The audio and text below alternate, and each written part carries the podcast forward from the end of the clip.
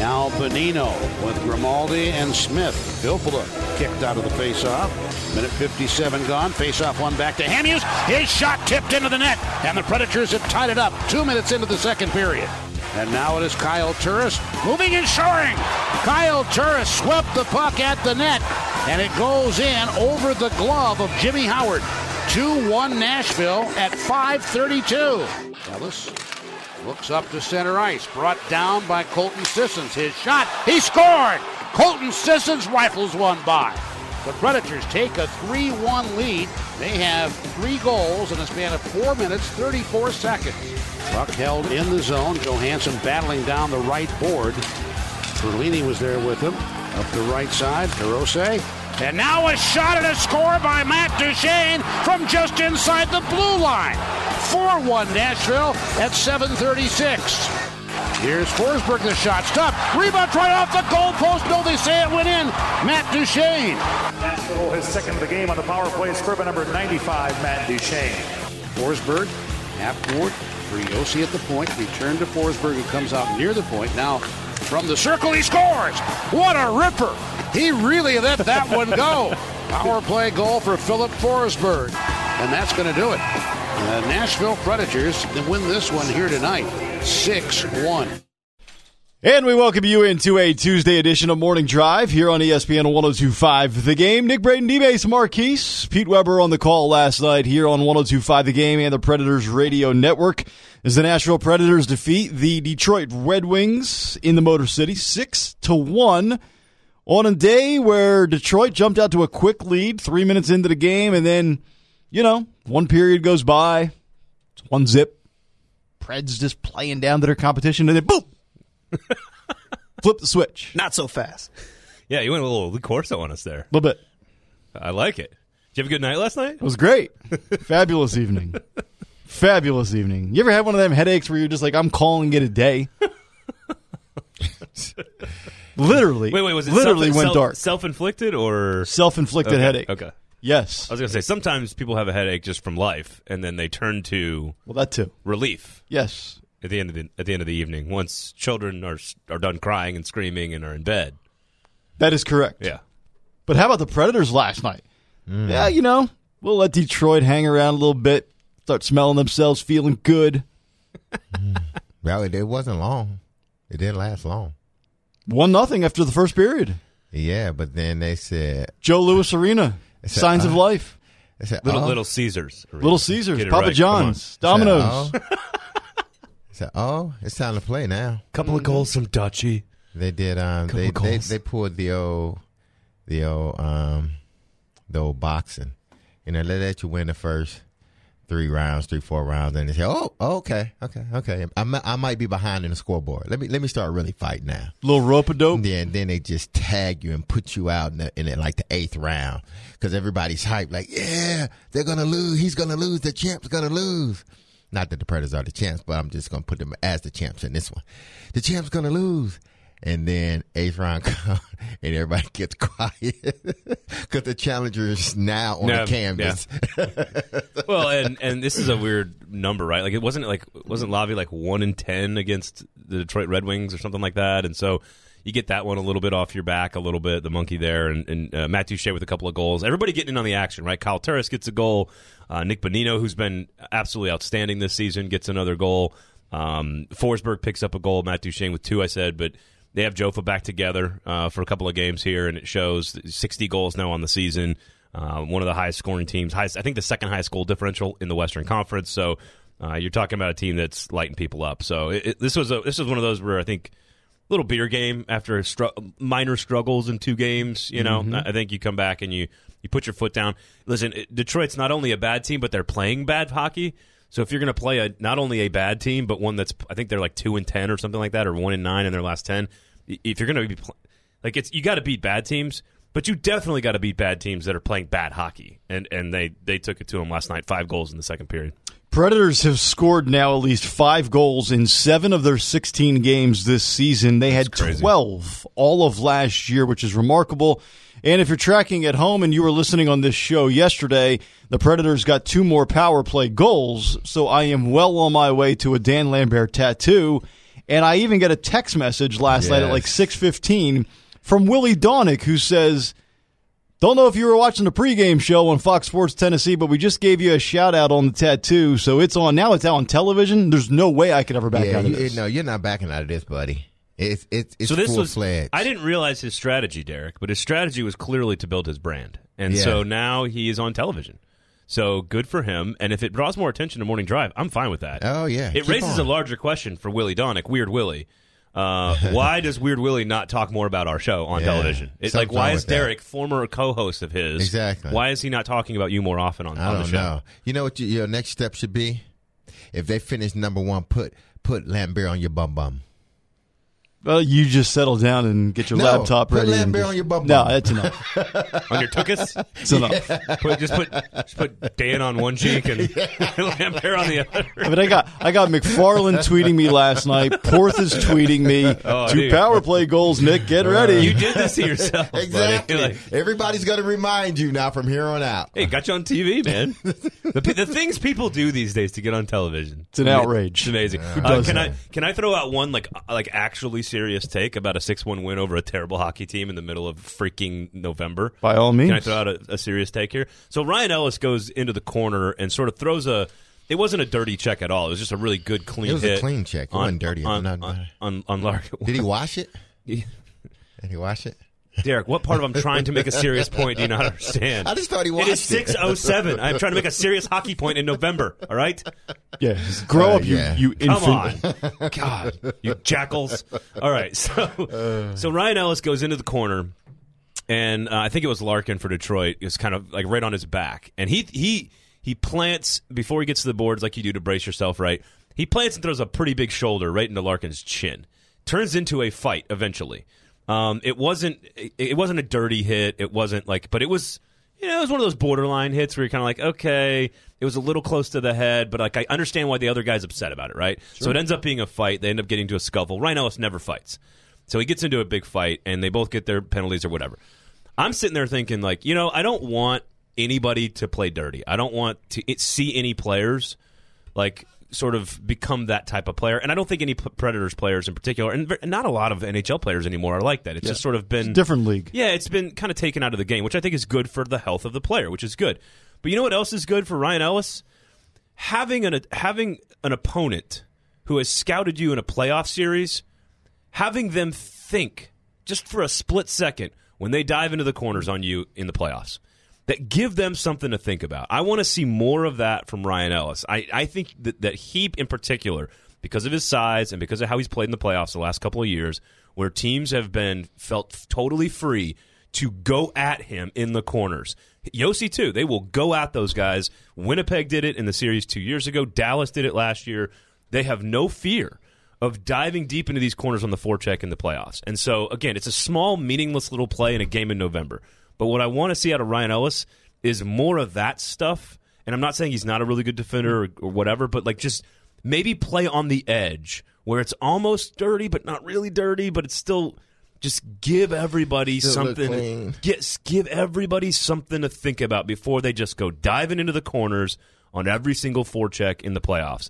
Because if they if you do, and if they study tape on you, and they're like, "Man, he's going to pop you," mm-hmm. you might think twice about how hard you dive into that corner. I, I just I don't know why my brain went there. I just looked at it and I said, "You know what? I need more of that. I want to see that side of Just Ryan sending Ellis. a message that hey, I'm not going to get pushed around like I did in that playoff series. Exactly. And so I, I think last night, No, I like it. A totally minor play that really meant like a whole lot of nothing in a blowout game.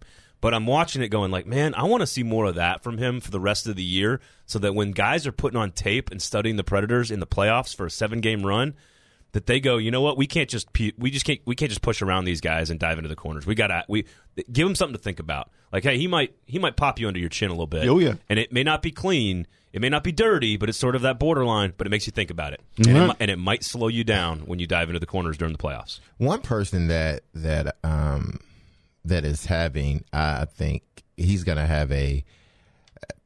Uh, he, it might end up being a career year, and it's going to it's going to make the Predators have to really seriously think about what they do during the trade deadline and or at the end of the season. It's Kyle Turris. He has half of his goals for the whole year, I believe, in in in only what 15, 15 games. games. He has half of his goals in, in over 15 games. This guy is back to form, I believe. If he stays healthy, they're going to have to make a real decision. Do and we talked about this. Se- seven goals in Yeah. 55 games last year. Exactly. We talked about this at the beginning of the season. You know, the scenario, what do they do with Kyle Turris? And and I know this is kind of far down the line, but what do they do with Kyle Turris? Do they trade him at the trade deadline to try to get something for him, or do they hold him on during hold hold on to him during the whole season? I mean, he start he's his play has picked up tremendously, and it's going to be interesting to see what they do if he continue to play the way he has been playing. Um, because right now, I mean, their four lines are better than any any line in the NHL right now. All four of their lines, they I, there's nobody that has four lines that can compete with the Predators the, right now. The Preds don't need the greatest general manager of all time. I've got the answer to that question. I'll mm-hmm. tell you after the break. There you go. Exactly what they should do with Kyle Turris. 615 737 1025. The number, it is Morning Drive. We are live from the wholesaling studio, powered by rumbleon.com. We'll get that answer when we come back. Uh, also, one guy totally unexpected is a goal scoring machine. And there's a guy, on a D-Mace, you just alluded to Kyle Turris. I think we might have the new Kyle Turris in Nashville. I'll explain next Morning Drive. It is Morning Drive, ESPN 1025 The Game. Nick Braden, D-Mace Marquise with you. 615-737-1025 if Preds fans want to jump in on the conversation. Floyd Reese at the bottom of the hour. Casey Alexander to kick off hour number three of the show. But you don't need to be David Poile. Nope. Nope. You have the answer for Kyle Turris. Yeah, I want to lay this plan out for you and see what you guys think. Because I, I, I, I always kind of felt this was the way I, I thought I was going to see this playing out, but I did. I needed to see Kyle Turris actually perform well for this to work out, right? Mm-hmm. If he, let's just say hypothetically, he's even eighty percent of his former scoring total, right? Let's say sixty points. Let's say he scores fifty points this year or forty-five points. He's twenty goal scorer again, and he's producing like he is right now. Let's say, right? He's got eight points, four goals, four assists in, in 15 games. That puts him on pace for about, you know, 45 points, which is a nice bounce back season considering he had 23 last year, seven goals. I, I think you keep him all season. I think you keep him all season because he helps you win a cup this year. He gives you a depth scoring piece. He gives you versatility in the lineup. And if you are telling me that he is going to play at this level, which again has not been elite, but clearly back to closer to his level mm-hmm. of performance that he has shown us over the course of his career, mm-hmm. I, I, I think you keep him for the cup run and you move him in the offseason. 100%. I think you trade him in the offseason because A, his trade value has gone back up again. You still get to keep the player when you need him most, which is the playoffs and the Stanley Cup run. And you know you're going to need to dump salary before Roman Josi's 9.059 AAV kicks in next year. Uh, you let you let Granlund or Smith walk. You trade Turris. There's your there's your 10 million bucks right there. So I- to me, that gives you the best of all the worlds, right? You dump the contract, mm-hmm. you get something in return, but you also have a player that's playing well enough to help you win a cup. Well, when they do decide to do that and move some salary because of those con- big contracts kicking in, I sure hope it doesn't come at the expense of Nick Bonino. Not because he looks like me, but because the way he's playing right now, and I know he's playing way above what his career indicates. Yeah. But eight goals, four assists. He's got 12 points in 16 games. Right now, he only trails Josi, Ellis, and Duchene in points. Nick Bonino all of a sudden has become an absolute monster. He scored 22 in 14, 2014. He had 49 point season that year. He's never had 40 points again before or since that season. 15 goals for Vancouver uh, in 15. He had 18 for Pittsburgh the year they won the cup and beat the Predators. He scored 12 and 17 each of the last two. This is not a guy who scores 20 goals. So he's on pace for like he's on pace for like 36 goals. Like the odds of that happening are probably slim, slim to mm-hmm. none. But what Bonino does that Kyle Turris doesn't do is all the dirty dirty work on the other end of the ice. He, he will kill penalties. He will block shots. He, he's a great defensive two way player. So I, I'm with you. If he, if you get this out of Nick Bonino, he's not an option to move because he's too valuable of a third a third line center because of all the stuff he does on both ends of the ice. All right. Can I rip somebody now? Because we, we, we, we've been nice for like 19 minutes, and It that's was a all. six one win. That's Come all on. good. There's and no room for nice. negativity. Uh, here, here, I got I They're got gonna win the Stanley. I got to dig into somebody just the a little Stanley bit. is it's it's Just got to right get my, there. my my talons into somebody's Okay. flesh for just Oh, a moment. So the hell? Was that a crying baby? We- I don't know. Is that a baby falcon that's I think it's a hungry? Falcon. was that Dan Quinn crying at uh, Mercedes-Benz Stadium Could've been. because he can't win a game? Uh, Mikael Granlund or Mikael, however you guys want to pronounce the guy's name. I've heard it five thousand different ways. I'd like- I'd like to actually hear Kelly well, Stauffer if- say it on if- uh, ESPN. He'd probably get it right. if you're from Europe or Asia or Russia, I think you can say Mikhail. Uh, Yeah. Like I think that's fine. We're Americans. We Yeah. say Mi- Mi- Mikhail. Yeah, there you go. So, so this guy Granlund, right? La- last night he gets demoted to the fourth line. Seeing the lines get tweeted out from Adam Vingan about a half hour before puck drop, and I, I also see a tweet that he's gone nine straight games going into last night without a point. He did not register a point last night, so that is ten straight games without a point. We are 16 games into this season. I believe he played roughly 18 regular season games last year, give or take. So just rounded up dummy math. He's played basically half a season as a Nashville Predator. Uh, and I feel like he has been drastically unimpressive. And I, I, you know, for a guy that was supposed to be a second line guy on the wing after the trade deadline last year, during for the playoff push, I, I just don't feel like he's done much of anything. Well, he's not on the the power play very often, right? He's got no no points to show for being on the power play right now. Um, he's playing. He's got f- two goals, two assists, four points. That's underwhelming for a five point seven five million dollar a year player. Um, but he but he also played a really good. He had, he was really good to start the season. Like that that Forsberg Duchene Granlund line was was pretty solid when they were scoring five six goals a year the first a game the first couple of weeks of the year. So I'm not ready to go you know that hard on on him yet. Um, you know, Craig Smith has a goal. I, I think you could argue Craig Smith needs to be in that conversation. Like, hey, dude, where's where's the production? Um, you know, you, you've you've you've given us 22 and 24 goals somewhere in there every year of your career, except for one where you just had this really bizarre bad season. Uh, Is is Craig Smith on pace for another one of those? Because again, Craig Smith is a goal scorer, and this team is scoring tons of goals, and he's not one of them. Like if you told me Nick Bonino is going to have eight goals after 15, after 16 games, 15 games, and Granlund and Smith would have three, I, I would have lost a bet.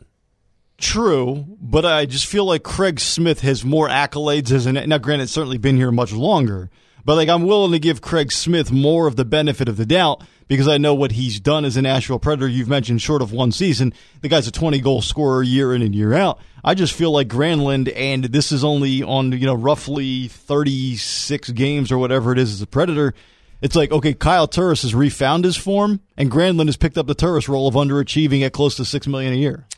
I mean, uh, sometimes it happens that way. You know, one guy picks his game up, and another guy, you know, game starts to falter a little bit. Um, I, I think it, it it all ev- evens out. Um, maybe Granlund picks his game up, you know, as we get further along in the season.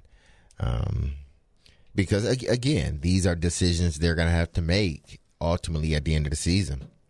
Um, because if say if Granlund doesn't pick up his game and he's making what close to six million, Five point seven five. so if you said okay, if I had to choose between Granlund and Granlund and, and Turris, if I'm dumping salaries, I'm dumping Granlund and I'm keeping Turris. Uh, if it's all about a, a ros- if it's it's a Well- if it's about a salary dump based upon production Yeah. this season, then you know because Well, you just let him walk too. He's not you, under contract. Yeah, you so. let him walk, and you don't sign him back. So, and that's that's money you can put toward you know the Josi deal. The- the- that, the problem that is- in next year. The problem is you need two of them. You need two of the contracts to cover the Josi contract. And so if it's Smith and Granlund, if it's Granlund and Turris, if it's Smith and Turris, if it's you know like you got to come up with 2 of mm-hmm. them because Smith's making four and a quarter, he's a free agent. Granlund's five point seven five, he's a free agent, and Turris is making six. So you're going to have to sort of come Yeah, up with two out of the three have to. two of the three gone. probably have Yeah. to be gone. And you could, you just gave Sissons an extension. You just gave you know Watson an extension. Like you're you're you're making it clear. Like David Poile used the word clarity a lot when he talked about the Roman Josi deal. He said now we've got clarity because I think it crystallizes what his next steps are going to be moving forward. Now the question is, do you want to let two guys just walk? And get nothing in return. That that that could be what you want to do, and keep Turris because he's under contract, and you see the light coming on for him. Um, you know, Granlund's a guy who scored in his first, second full season in the NHL. He scored 41 points. He had 39 his third season, 44, 69, 67 points. Still a young, still only 27 years old.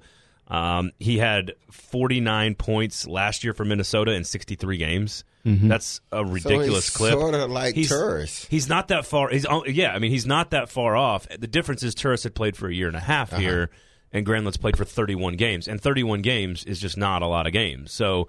Um, I, I- I see your point, Nick. I think it's a fair criticism. I just think it's a little early. Thirty-one games is not even half a season.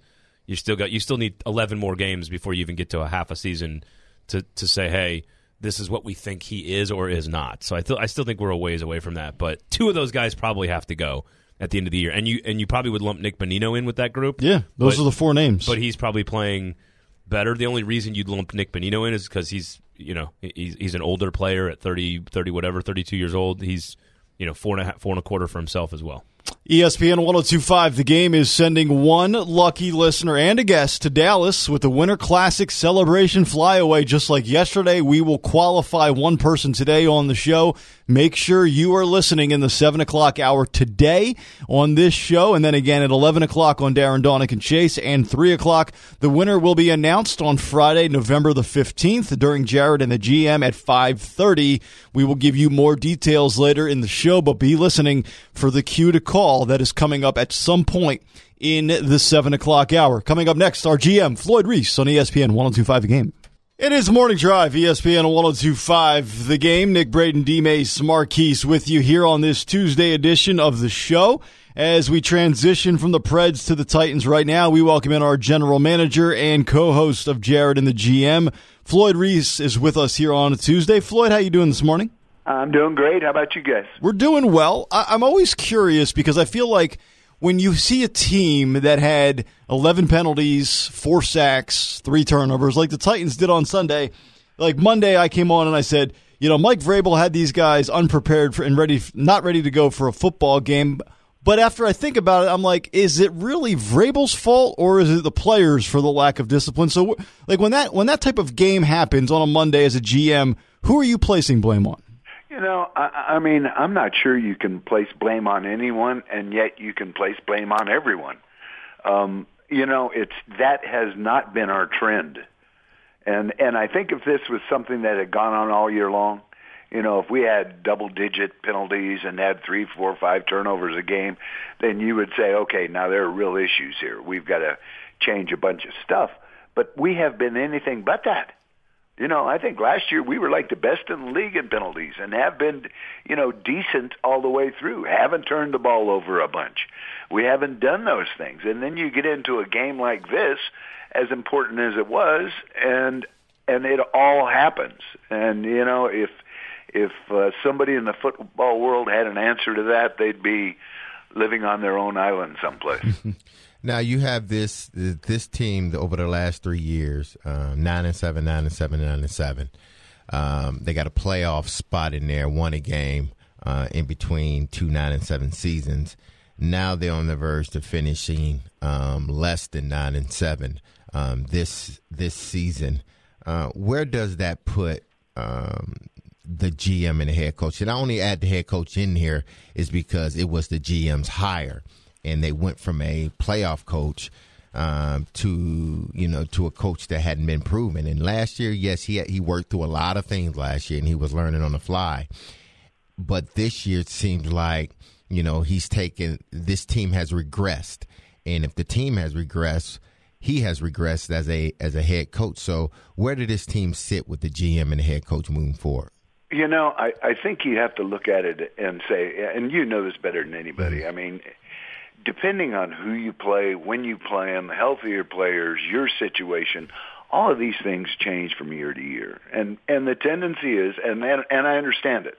You know, the tendency is always compare it to last year or the year before, or and yet, you know, if you just look at our division, let's say, you know, over the last two, three, four years, I mean, the division is so much stronger right now than it was last year, the year before.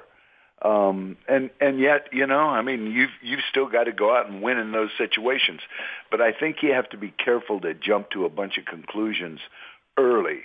Um, you know, they're going to take the GM, the head coach, they're going to take their hits, And just like the quarterback, you know, if the quarterback's not playing, if the team's not doing well, quarterback's going to take hits. Is it deservedly so? Sometimes it is, sometimes it isn't. But it doesn't matter. You know, you're the quarterback, you're going to take hits. You're the head coach, you're going to take it. GM, you're going to take it. I mean, the the only area in my mind, I think that you look at this team and think, okay, they they aren't um, they aren't better than the team was maybe two years ago. Let's say is is right now the offensive line. You know, and as you know, on offense, I mean, if your offensive line is struggling, you're going to struggle, and and you can't, you know, you go into a game of this magnitude with it facing this front, and you've got a, a journeyman center and a rookie right guard and a left tackle that decided that this was going to be a game that was going to be one of his worst. I mean, you know, the the chances of you pulling something out get slimmer and smaller and a lot more hard. Hey, eh, Floyd, I, I I look at the way this team on offense plays in the first half, and I and I we all acknowledge all the issues. The receivers aren't getting open. The offensive line, like you said, is probably the worst or, or is at least regressing from what we expected um, after heavy investment in the offseason.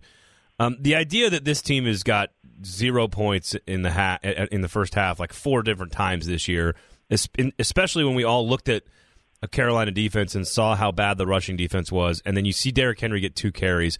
How, how much of of of the game plan and not being prepared or not being you know, having the right strategy in place. Like, how much of Arthur Smith's decisions going into a game are you concerned about, and and how much of that is on just personnel or how a game plays out? Like, how much of it truly is the offensive coordinator didn't prepare his offense for a football game? Well, I, I mean, I don't know how you prepare. You know, you get the first series, you march right down the field, you miss a field goal with your kicker. Okay, you don't prepare for that. Then you turn around the next time you get the ball in the series, you're like behind ten to nothing. Then you know you get the ball again and you're behind seventeen to nothing. Well, when it's seventeen to nothing and you're in the second quarter, I mean, whatever game plan you had is is very likely out the window. You know, now you're struggling. Derrick doesn't get his touches. Why?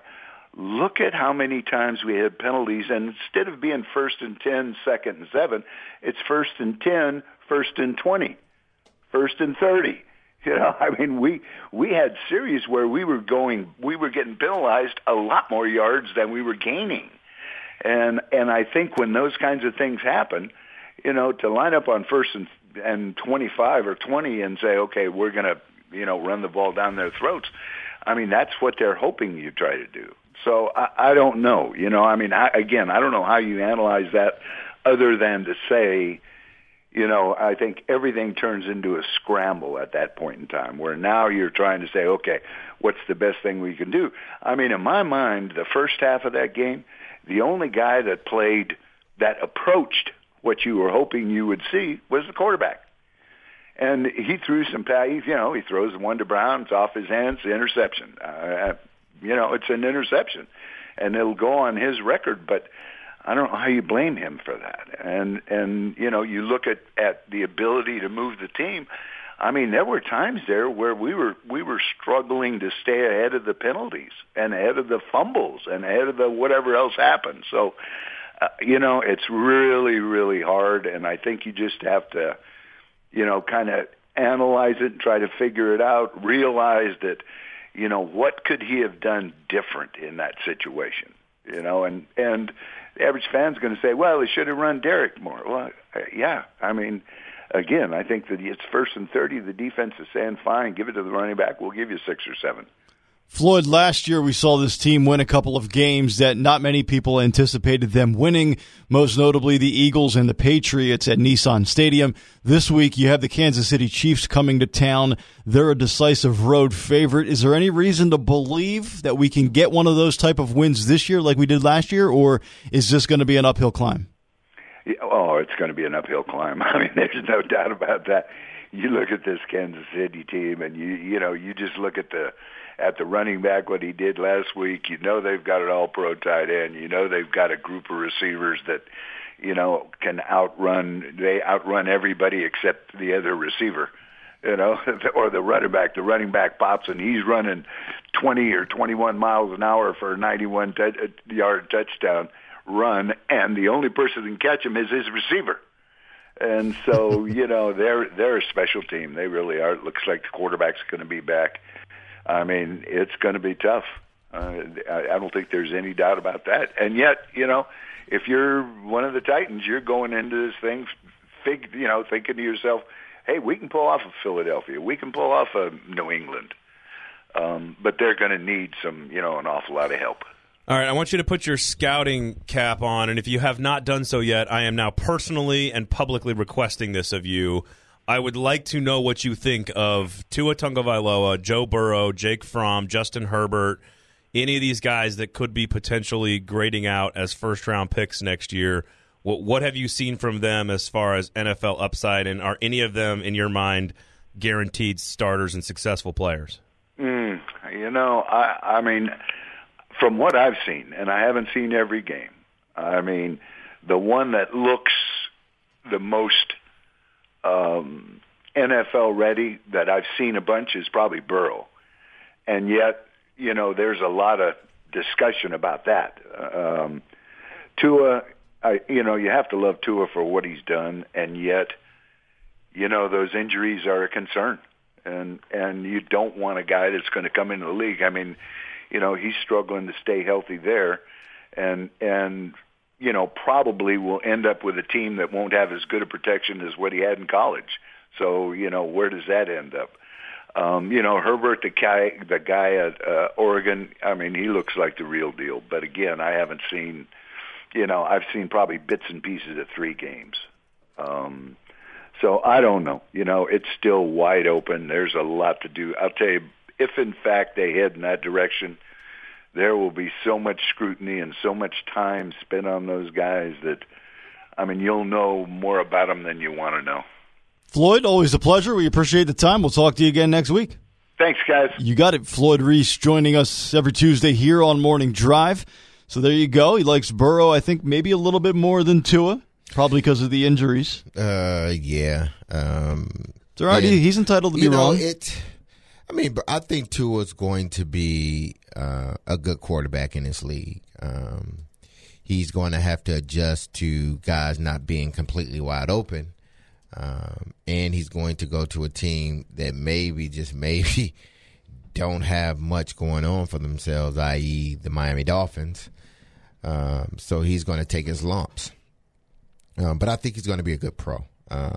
Herbert, I hadn't seen, I hadn't watched much of Oregon games, so I don't know. But he's he's dead on. The more and more I watch Joe Burrows, the the kid is just. I mean, if there's any quarterback now, things can change, and you know he can get in the pros, and it it, told, it, it can be a dumpster fire. I don't know, but from what I've seen, if there's any person that's ready for the NFL, it's him. I, I agree. So- I, I think LSU has a better pro prospect at quarterback than Alabama this weekend. Yeah, It doesn't mean he's a better player. yeah. It doesn't mean he's a better college player. It doesn't mean he's going to have a better college career. Uh, if you're just saying which one would I take right now, if I'm on the clock, am I taking Tua or Joe Burrow? So right now, the Bengals would have the first pick because was they're gonna the only winless the, team. The Bengals are actually the team that's on the clock right now. Dolphins actually won a game by accident and might fall into Chase Young at two. Well, and they well they beat the Redskins who have one loss or one win, so they're But the actually number Redskins two. not taking a quarterback. You know. The Redskins that. are number two, so the Dolphins are actually number three right now. But um, yeah, I, I mean, again, I still would rather have Chase Young this year and try for Trevor Lawrence next year. I would try to make it a two-year draft. Who you talking about? The. Miami Dolphins. Anybody, who, whoever you are, I would t- I would shoot for the Trevor Lawrence sweepstakes. That's the one I'm going all in for. I'm not going all in for any my, my and I want Floyd to really study this stuff as, as much as anybody because I want to know at the end of the year. I don't see it out of Justin Herbert. I, I don't. I, I don't know why people see th- th- this superstar NFL player. I don't. He's a really nice player. I don't see it. S- Like Tua, I think is going to be fine in the NFL, but I don't think there's any guarantee. Um, I think Burrow's got the most complete package from a size, skill, leadership. Teammates love him, arm strength, running an NFL offense, all that stuff. Um, you know, Jake Fromm. There's questions about his arm strength. More of a late first round Derek Carr type guy. I just don't. I just don't see a guy that is worth going all in for at number one. Even Joe Burrow. I, I like him a lot. I just don't see it as far as Trevor, like compared to Trevor Lawrence next year. It's not even close, mm-hmm. in, in, my opinion. And I think most NFL GMs said that last year, right? He'd be the number one pick last year, Trevor Lawrence. NFL GMs were on the record saying that. Yeah, so yeah. I, I, would, I would be if I'm an NFL team, Bengals, Redskins, Dolphins, whoever, any of these teams that are really, really, really bad. I'm shooting for the number one pick in 2021. Coming up next, the clock is ticking on one man, and it was said by one individual yesterday on this show. Details coming up next on Morning Drive. Yeah, no, the, the clock went on as soon as they benched Marcus Mariota. The clock, as soon as they benched Marcus Mariota, the clock was ticking because they've got to find the next guy. And if the next guy isn't the guy, then they're all gone. That's why I said 2021, we're going to find out if this coaching staff and if this uh, and if this GM and his group are going to continue or not. Because if they don't have the right quarterback at that point and can't get this team to the next level, then they're going to find somebody else who can. That was Corey Curtis from News 2 yesterday, joining us here on Morning Drive as he does every Monday at 7, coming off of a Titans game. And D-Mace, you asked him that very question yesterday. So when we look at the clock ticking on Jon Robinson, I'm curious. He mentioned the benching of Marcus, mm-hmm. but I would think that when you're a GM who comes into a franchise with one head coach, makes a change at that position, and goes with another head coach, that the clock actually started – the day Vrabel was hired. So where are we leaning? Is it more the clock ticks with Mike Vrabel or with the benching of Marcus Mariota? Um, I think it got expedited with the benching of Marcus Mariota uh, because you know when you fire um, for whatever reason, uh, when you fire a guy that won you a playoff game um, that year, then when you hire the next guy, I think the owner is like, okay, all right, you, you made this decision. Now he he needs to be worth this decision. Now we he's a first year head coach. We'll give him some years, but this team needs to be trending up. Well, the next following year they were nine and seven, but then the team seems to regress in year two of his tenure, and he benches the starting quarterback that they drafted second overall. I think that speeds the clock up just a little bit more on the GM. And it's unfortunate that the head coach is then collateral damage because he's the guy that the GM chose to hire in place of a guy that won you a playoff game. Uh, I never understood that move. Um, it, it, it, was not not many teams make a move like that. Not many teams say, you know what, you went to the playoffs, great. You won a game, great. But now we're going to fire you after you after you had a nine and seven season. Mm-hmm. Then you came back with another nine and seven season and made the playoffs. But uh, we're gonna we're gonna dismiss you now. We don't need your services anymore. Uh, you better get the ship right. The ship, people, ship, ship right. Um, and if you don't, or then, the or the other one too, yeah, or the other one. Get the ish right. Um, if you don't, then you know this is a this is a hardcore business, and they praised you when you came in, and people are going to be you know crucifying you as you leave because this team regressed. They didn't get any better. They regressed uh, to a point where you know you're not going to even win nine games. You might not even go eight and eight.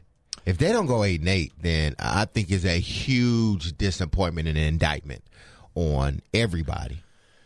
Yeah, I think, I think the everybody line is is pretty fair. If if they don't, again, I I thought this team was going to be ten and six and be a good football team and, and compete for the division title. And so far, we can't say that that's definitively one way or the other. Um, it's not trending in a positive direction. Um, to your original question, and I think that's an everybody problem, right? If you don't accomplish your goals as a team, you win as a team, you lose as a team. A coaching staff, you know, a collection of players, a front office, you're all together in this at the end, and everybody deserves blame. But more of the blame falls on the head coach, the general manager, and the quarterback. Like more more so than and the two coordinators, probably more so than anybody really probably deserves. Um, I, I think the clock started officially, and this is the same I feel with athletic directors in college. Like Phillip Fulmer should be evaluated on his hire of Jeremy Pruitt mm-hmm. almost first and foremost. So football is the most is the most important, most financially viable thing that you do as an athletic director at a power power, power university. Well, what are the two things you do as a general manager? And one is hire a football coach in the NFL and build a roster. Mm-hmm. And the most important part of building the roster is the quarterback. So can you find a quarterback and did you hire the right coach? I mean, the clock for me started when he hired Mike Vrabel because there's not many coaches that win a playoff game for a franchise that hasn't won a playoff game in two decades that that would then get fired. So it, it is how it happened is part of this equation, right? That it happened in such a weird way, and that it sort of went down the way it did, and that fans were sort of torn. Not everybody was torn. I mean, most people didn't think Mularkey was the right guy with the upside, and that's fair. Um, some did, some liked him, some thought he deserved another shot. So because it was sort of mildly controversial, I think that's that's why it started with him. Uh, the the move from Marcus, he almost kind of he doesn't get a pass on it because he did something to bring in a backup that actually helped the situation for two games at, at, for basically no money though, right? True. Like for yeah. two million dollars, mm-hmm. and and, and uh, I can't remember what the draft pick was. He gives up a draft pick to go get a better option. What well, what could be a better option, and has you know his decision on who he selects is how we will evaluate. It's not that Marcus has been benched; it's that if he decides to trade up to get Joe Burrow or whoever, or he gives twenty two million dollars to Teddy Bridgewater, whatever his decision is, that's the decision we judge it on, not whether or not Marcus because he didn't draft Marcus, so he doesn't get. It's not. It's not sort of hanging around his neck. Here's something, uh, and I haven't heard anybody bring this up. Nobody. Uh, and I brought it up to TD yesterday as we were walking out. Uh, because the Tennessee Titans are going to be in the market for a quarterback. Now, whether, you know, it's Bridgewater, I, as much as I like Bridgewater, I'm not going that route if I'm a GM. I'm not because ultimately you gotta. I think you you, you just got to get your young quarterback. To- totally agree. Yeah, you got to get your young quarterback. Whoever that young quarterback is, you got him. Is, is, is, Teddy Bridgewater significantly better than paying Ryan Tannehill a bridge exactly. contract for Marcus? I mean, He's not. Yeah, I mean Bridgewater's better, but is he going to make your team that much well, better? Well, Bridgewater's going to get far more dollars exactly. than Tannehill. Right. I'll take Absolutely. Tannehill at a cheaper and, price. And he's great with the Saints. Exactly. yes. And their offense and the way they run right, it. Like, but here's the thing, and y'all, y'all, y'all answer this question for me, and we can get more into it later. If they are in the market for a quarterback, if they don't fire the head coach, which I don't think they will, do you trust Arthur Smith with the young quarterback? No, I don't. You're right. And I, I don't trust him because A, his offensive line is trash. You're right. So he's already got like negative things working against him because the offensive line, the bottom line is, oh, and by the way, speaking of offensive lines, the Cowboys last night on Monday Night Football, mm-hmm. Jerry Jones and Stephen Jones, 31% of their salary cap invested in the offensive line, mm-hmm. six Pro Bowlers, and three All Pros. Jon Robinson invests in the offensive line, just doesn't have the success. Well, I can't tell if the Cowboys are a good football team, though. No, like I, they're I overrated. Like, like, what, what are they? Like, I actually honestly don't know how good the Cowboys are. Now they they lost some games when they didn't have two of those pieces, right? Mm-hmm. Like Tyron Smith was out and the other guy was out. Uh, uh, Collins. La'el Collins is out as well for a couple of games, and they lost. And so maybe to your point, Nick, that's why they deserve credit for for investing the way they did again, they they were going to take Johnny Manziel and instead took an All Pro offensive lineman. Yep. That was the smart, savvy thing to do. The Titans could be faced with that exact same decision. Like, do you take the flashy quarterback at 17, or do you take uh, an ugly, you know, the big ugly at, along the offensive line? I'm sure he could be very handsome in real life. I'm just, I, I didn't mean to insult the offensive line prospect here. like, it, do you take the big ugly that's not sexy, that doesn't win you the press conference, that fans aren't, you know, jazzed about the next morning, or do you take what could end up being a total bust at quarterback? Yep which is the smarter strategy. And to build the offensive line, like especially at center, mm-hmm. where you know you need a guy that is clearly going to be the next guy, right? Mm-hmm. If you had a chance to take the best center in the draft at the 16th overall pick or the 15th overall pick this year, or even a tackle to replace Conklin, and then all of a sudden you come back the next year and you get a quarterback, your, your quarterback's going to be in a better situation to succeed, and you may know at that point whether or not Arthur Smith is the guy or not. But, but to your point, no, yeah. I I don't trust. I don't think Arthur Smith's the guy. I didn't think he was the guy that the, the, the day they hired the guy. Yeah, I'm not. He hasn't. Earned, I, I am not in this situation based upon what we've seen. He's not a. I'm not saying he's a bad offensive coordinator. But there's a I'm difference in not- deserving the chance, Yeah. which is what everybody sold us. Uh-huh. He was true. in the organization for he seven probably years. does. He, He was on all these did, you coaching know? staffs. He he didn't work for his dad at UPS. He started at the bottom. there's a difference between being deserving of a job and being the best available for that position. Yeah, Yeah, you're right about that. that's- He did he deserve the job more probably? Yes. Now was he the best guy for the job? I, probably not. I don't know.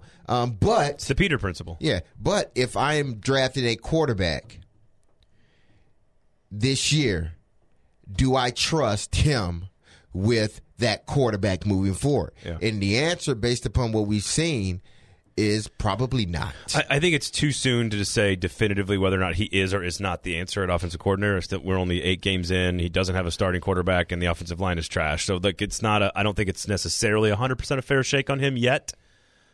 But he hasn't answered a single question. He, he hasn't. Any question we had when he was hired has not been def- answered in the positive yet. Right? We haven't said anything. We we can't point to anything definitively and say, oh, well, that's clearly better than we thought it is. I think we've seen enough to know. You think so? Yeah, I eight think games is I- enough? I, yeah, I think I've seen enough as a that he there's probably Nine? there's somebody out there better. I'm not saying that he's bad, but moving forward, if they're going to draft a young quarterback, I think they need someone else. And not to say again, not to say that he's a bad coordinator, but I just think they need someone else and uh, I, to I would coach that potential number one guy. Yeah, I, I would compare that to Mark Stoops getting the Florida State job. Mm-hmm. If he's given the job from Kentucky, I view that as being promoted beyond the point of your competency. Like Arthur Smith is probably a really good special teams coach, a really good offensive line coach, a really good tight ends coach. You know all the Oh, he was a really good tight he's, ends he's a really good member of a staff, but he might have been promoted beyond the point of of where he can excel. Like I think Mark Stoops is perfect when there's no expectations at Kentucky and you need to go seven and 5 Mm-hmm. I don't know if Mark Stoops is the guy that can win national championships at Florida State when the expectations are through the roof. Yeah. So that's called being that's the Peter principle right there, and I don't maybe Arthur Smith's a victim of that. Coming up tonight is the first playoff rankings revealed by the College Football Playoff Committee. But on this show, for weeks and weeks and weeks, we do our top four Tuesday in the world of college football. We will do that when we come back because Derek Mason, what is today? It is top four Tuesday. And if you want tacos, you can have those.